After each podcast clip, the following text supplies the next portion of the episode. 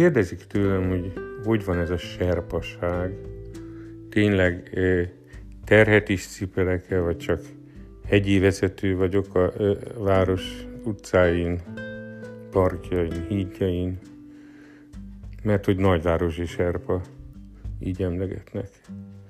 És az a helyzet, hogy én sokáig úgy gondoltam, hogy azokat a terheket, amik, amiket ilyenkor az ember a közös utazás vagy expedíció erejéig átvesz, meg kétségtelenül átveszi egy részét, hiszen a séta végére majdnem mindig könnyűrést érez az, akivel sétáltam, azokat én aztán le tudom tenni.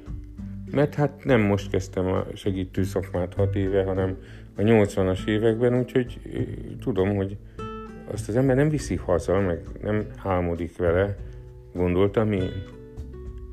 De aztán jöttek olyan történetek, amiket még felidézni is fájdalmas, olyan rettenetek, olyan nem csak sebződésről, hanem szinte a, a hallása közben is sebző történések, események, tapasztalások, amiket nem tudtam letenni. Azt vettem észre a séta körülbelül második évétől kezdve, hogy megtalálnak olyan, olyan emlékekkel, amik valahogy, mintha bennem is ott lennének attól a pillanattól kezdve, és egy darabig nem tudtam, hogy mit kezdjek ezekkel, vagy hogyan adjam vissza annak, akit illet, de nem a velem sétálónak, vagy hogy, hogy legyen ez.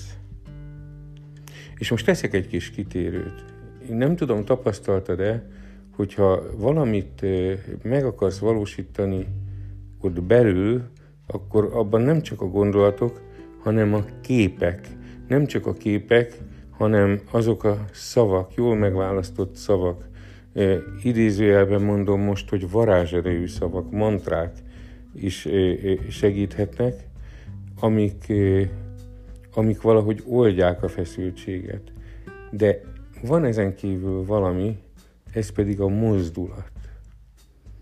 Ha mozdulathoz kötöd azt a gondolatot, azt a belső cselekvést, amit szeretnél megvalósítani, akkor az teljesebben történik meg.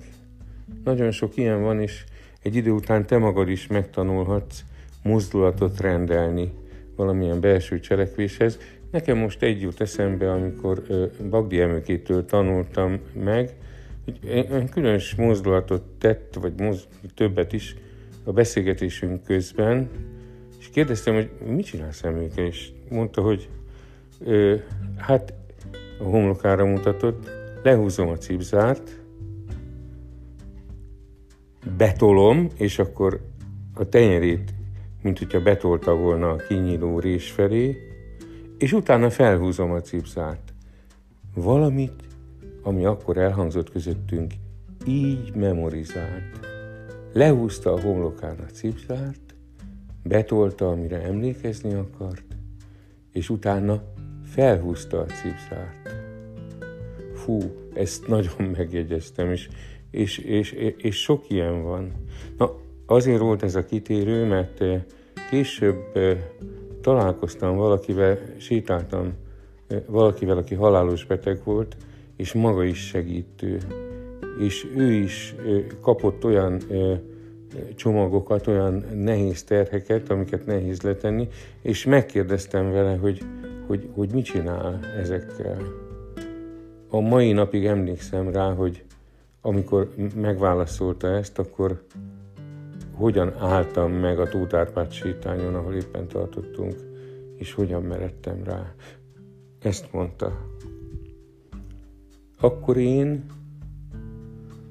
elmegyek vele a kereszthez, és feladom felkínálom, felajánlom. És tett a kezével, a két kezével egy olyan mozdulatot az ég felé, ami azt a nehéz terhet feladja a teremtőnek, vagy a gondviselésnek, vagy az univerzumnak hívd, ahogy akarod, egy nála hatalmasabb erőnek azzal az alázattal, mint ha azt mondaná, ezzel én nem tudok elbánni.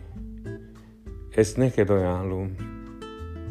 Ezt csak te tudod viselni. Onnantól kezdve nem kellett tovább cipelnem azokat a terheket, amiket én nem tudok megoldani. Ez a mozdulat, amiben bizalom van, amiben egyfajta hit is van, teljesen függetlenül minden tételes vallástól, amiben a segítő szándéknak egy önmagunkon túlmutató rituális gesztusa van, ami nem kétséges a számomra, hogy nem csak rám hat az én lelkem megnyugvására, hanem valamilyen csatornán, valamilyen szinten arra is, akinek az ügyét a teremtő oltalmába ajánlom.